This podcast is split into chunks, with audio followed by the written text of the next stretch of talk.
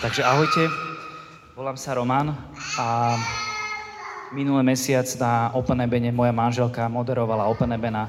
Povedala, že vždycky, keď môj manžel má nachystanú prednášku, tak e, celý zvyšok rodiny ochorie. No a dneska samozrejme není výnimka, čiže dneska celá okrem mňa rodina ochorela. Tak vás poprosím, aby ste za nich dali strelnú modlitbu, aby to teda dopadlo dobre. Dnešná prednáška názov je, že máš odvahu byť zlomený, alebo máš odvahu nechať sa zlomiť. Mne sa veľmi páčilo, e, teraz v Amerike majú niektoré farnosti alebo niektoré cirkevné zbory pred vchodom taký veľký putač a tam je napísané, že čo sa bojíte delty, keď máme za sebou alfu a omegu. Takže to sa mi veľmi páčilo, také na povzbudenie. A čo sa týka tej zlomenosti, o ktorej budem dnes hovoriť, tak uh, bude to možno nejaký iný koncept, na aký ste zvyknutí, možno z vlastných životov alebo z kníh, ktoré ste prečítali. A um, ide vlastne o to, že za posledné roky môjho modlitebného života som sa dostal celkom intenzívneho do takého stavu, že sa cítim s Bohom veľmi dobre a veľmi komfortne v modlitbe. A možno, že to nie je to, čo Pán Boh mal pre mňa pripravené. A prešli mi cez ruky pár kníh tento rok, a mi ukázali, že možno e, komfortná zóna s Bohom v modlitbe nie je to, do čo ma Pán Ježiš alebo Pán Boh volá. A ukázal mi vlastne tri také základné modlitby, ktoré ma naučil jeden pastor, ktoré vám poviem neskôr a ktoré úplne nabúrali môj modlitebný život a tým pádom aj môj fyzický život, lebo samozrejme, že sa to hneď premietlo aj tam. Pete Craig nám povedal, že, že Pán Boh stvoril vtáky na to, aby lietali a a človeka na to, aby ho chválil. A iný pastor zase povedal, že človek najlepšie chváli Boha vtedy, keď naplňa jeho plán, ktorý má pre neho prichystaný. A ja som sa tak opýtal, že e, naozaj naplňam jeho plán a idem jeho cestou? A v tom som čítal taký jeden článok o Einsteinovi. Einstein povedal takú zaujímavú vec, že my nemôžeme očakávať iné výsledky, keď nezmeníme spôsob. A to mi tak zapadlo na tú moju modlitbu, že vlastne keď ja ako keby tak rovnako alebo zaužívanie alebo rutíne sa modlím, tak nemôžem očakávať nejaký, nejaký ešte hlbší vzťah s pánom a ešte väčšiu intimitu.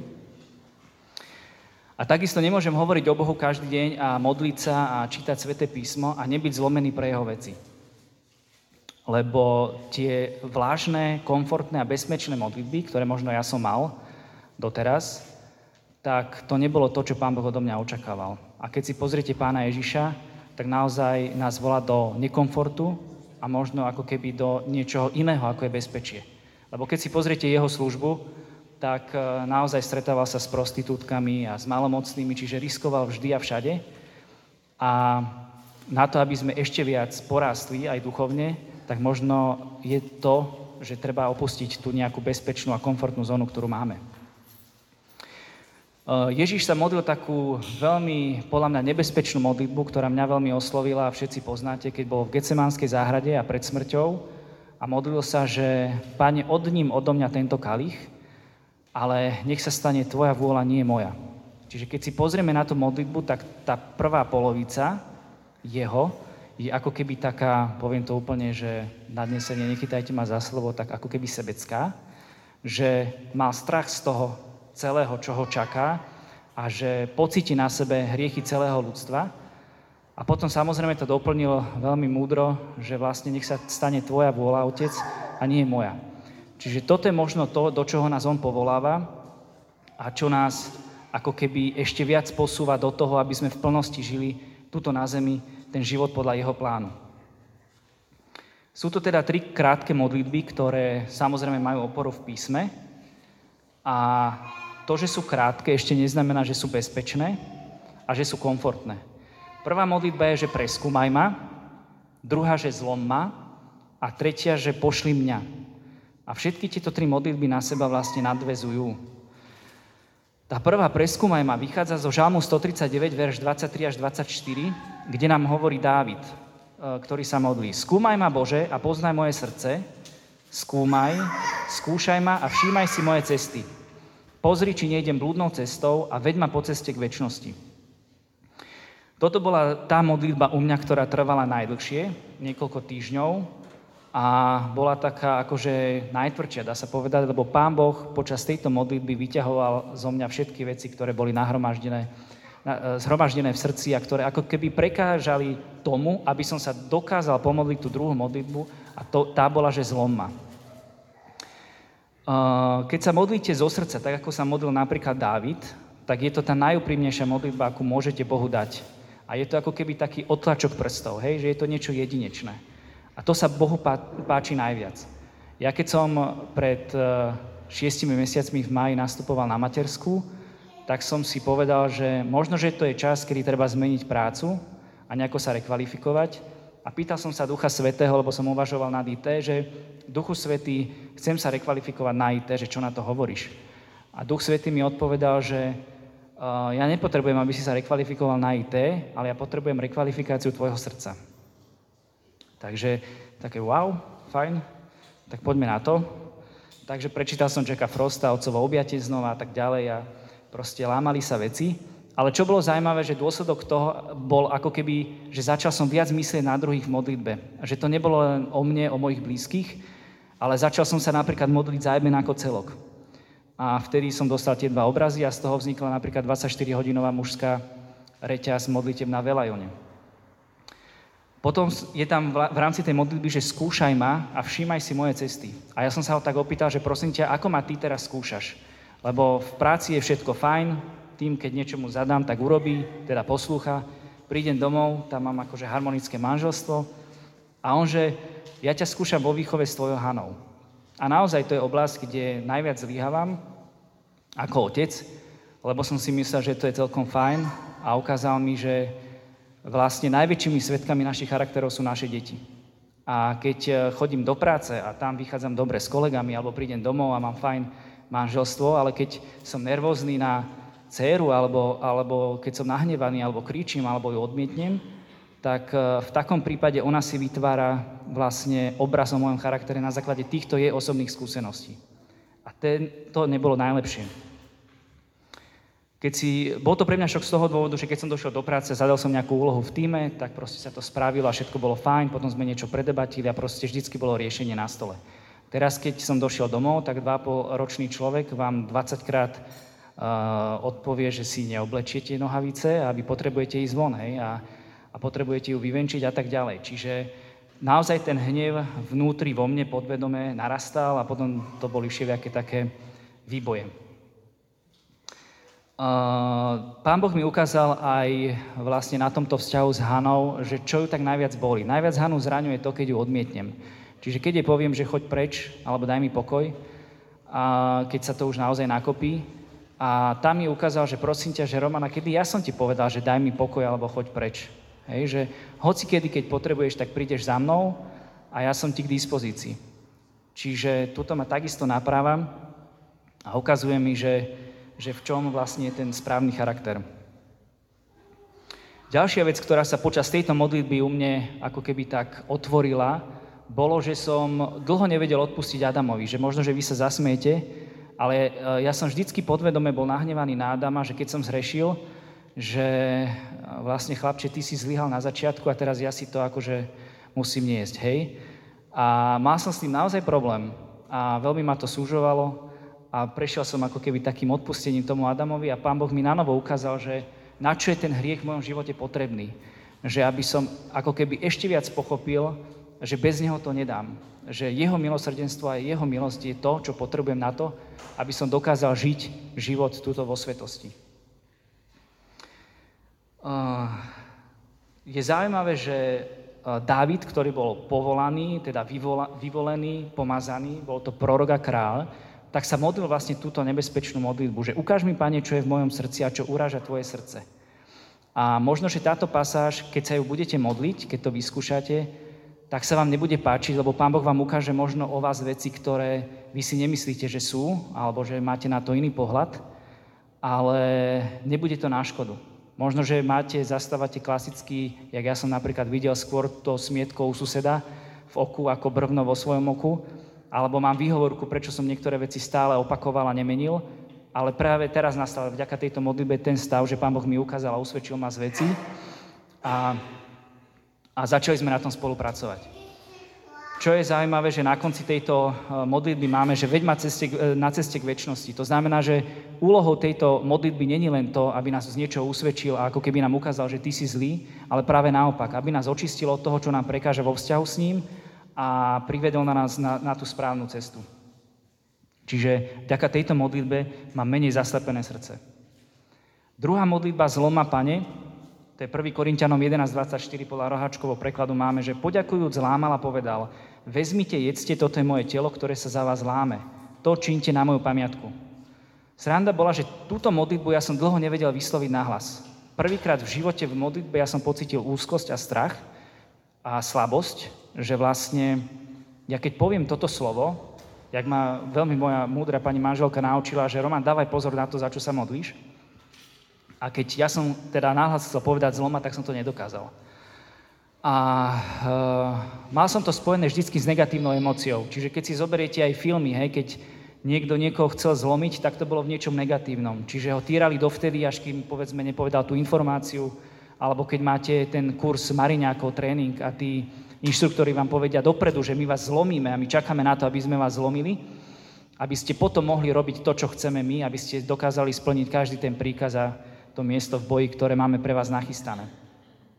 A keď som čítal o veľkých pastoroch, jak je Warren, Bever a neviem, títo všetci, tak všetci povedali, že museli si prejsť niečím ťažkým, aby pán Boh ako keby nápravili charakter a vytiahol to dobre z toho. To znamená, že ja som to zlomiť mal s negatívnou emóciou a ja som to nedokázal Bohu povedať. Lebo som mal, ako keby vyplávalo to klamstvo o ňom, že dopustí na mňa niečo zlé.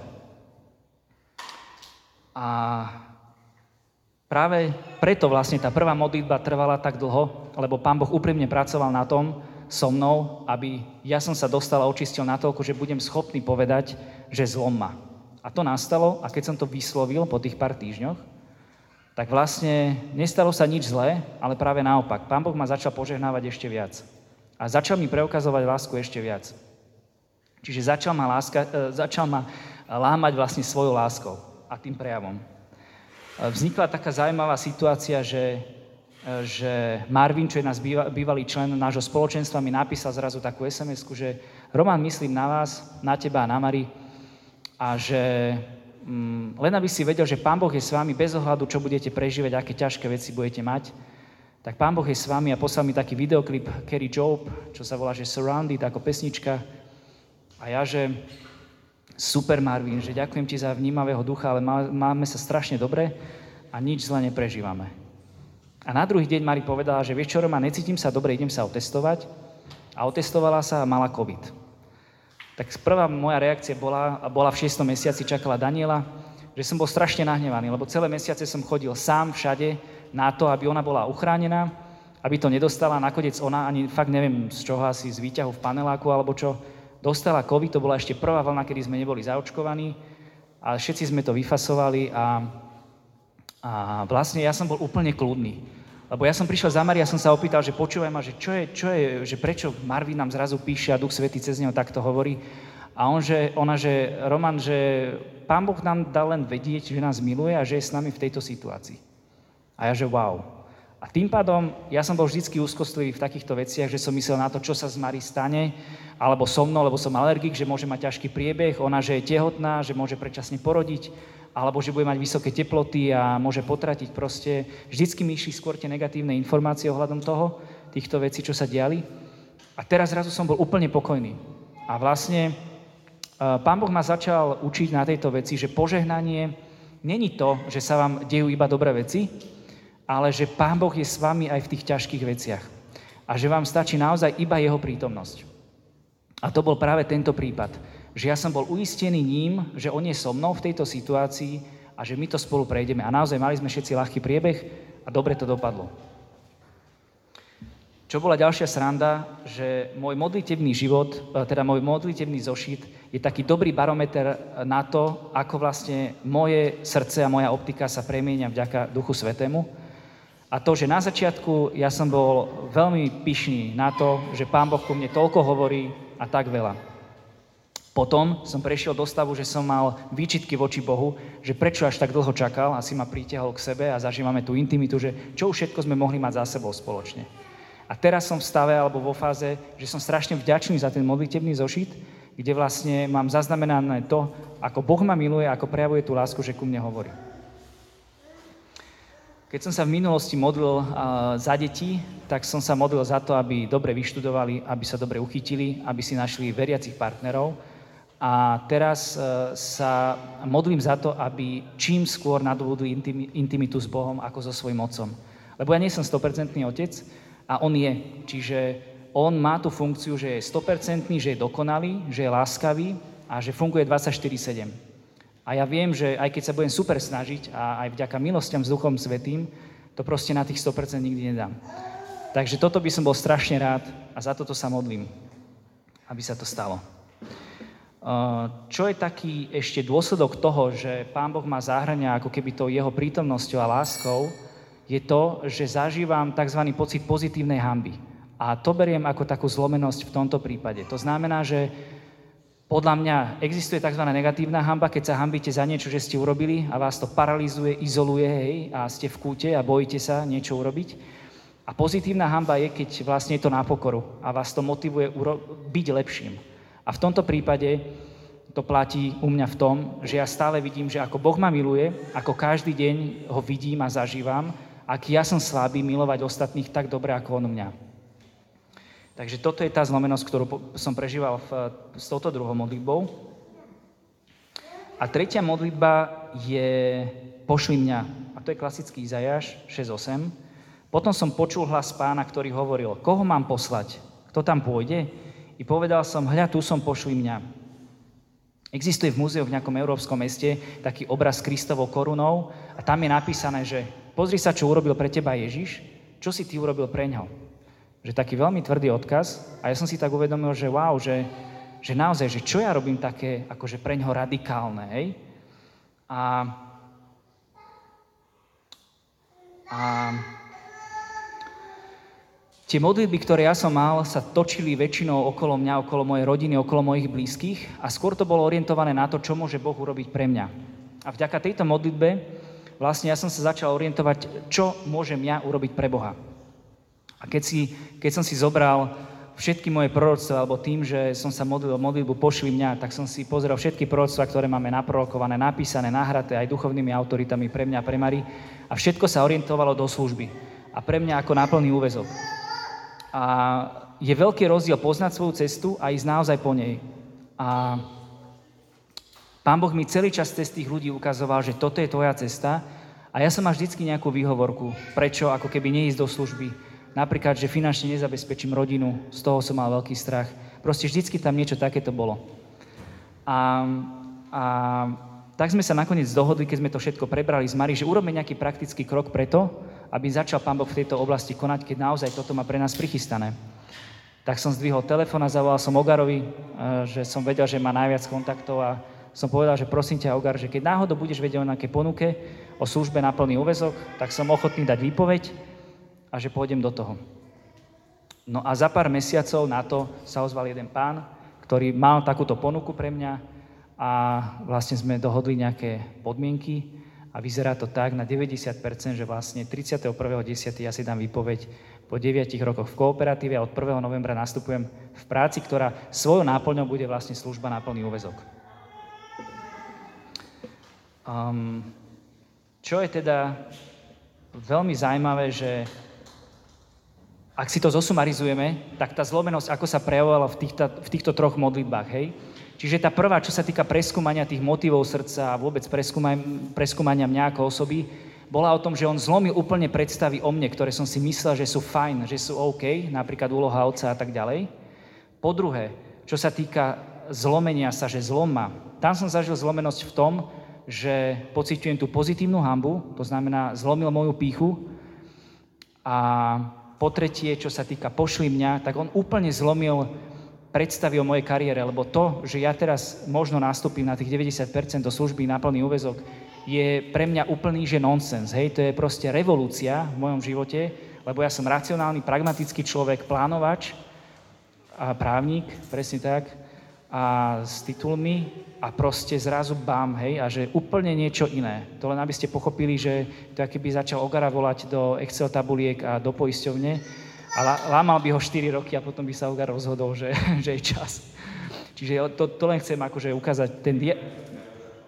Alebo Gaju. Áno, presne tak, presne tak, presne tak.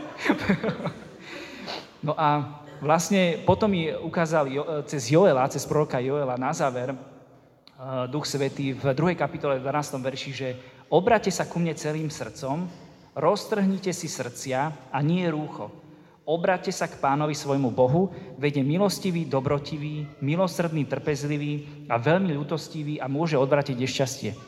Čiže túto ako keby mi odpovedal, že Román, preto to dlho, tak, tak dlho trvalo, lebo ja som chcel, aby si úprimne prešiel to zmenou toho srdca. Aby to nebolo len také povrchné, jak to robili Židia, že si roztrhali náznak pokánia rúcho a všetci o nich vedeli, že aha, tento sa kaja, ale vlastne to vnútro, to srdce stále ostalo ne, nepoznačené, hej, touto premenou. Duch Svetý ma vlastne začína volať do aktívneho života svedectva a nie sebectva. To bolo také veľmi zaujímavé, čo mi ukazuje. Takisto, že pre mňa služba bol naozaj veľký risk. A teraz mi ukazuje, že síce nasledovanie Ježiša je riskantné, ale keby som to neurobil, tak je to pre mňa ešte, väč, ešte väčšie riziko, respektíve je to pre mňa ešte riskantnejšie. Čiže v tom takisto vidieť zmenu tú optiku toho srdca. A takisto chcem vám povedať, že to, čo cítite, tak to bude rásť. Čiže ak budete cítiť vlastné ego, vlastné predstavy, tak to bude rásť. Ak necháte vyhľadovať svoje ego, tak to ego zomrie a Pán Boh môže rásť vo vašom srdci. Toto je základná myšlienka alebo posolstvo tohto celého. A keď Pán Boh podľa mňa bude vidieť, že naozaj uh, veríte mu a že naozaj aj v tých maličkých krokoch ste oddaní, tak vás bude povolávať do väč- väčších vecí a do, dám vám väčšiu autoritu a možno, že niekedy si vypýtaj takýto radikálny krok, ale pre každého z vás má pripravený na mieru ušitý plán. Pre mňa to bola napríklad služba a pre vás to môže byť úplne niečo iné. Ale závisí len od vás, že či sa preto rozhodnete, rozhodnete a či mu to dovolíte. Ďakujem.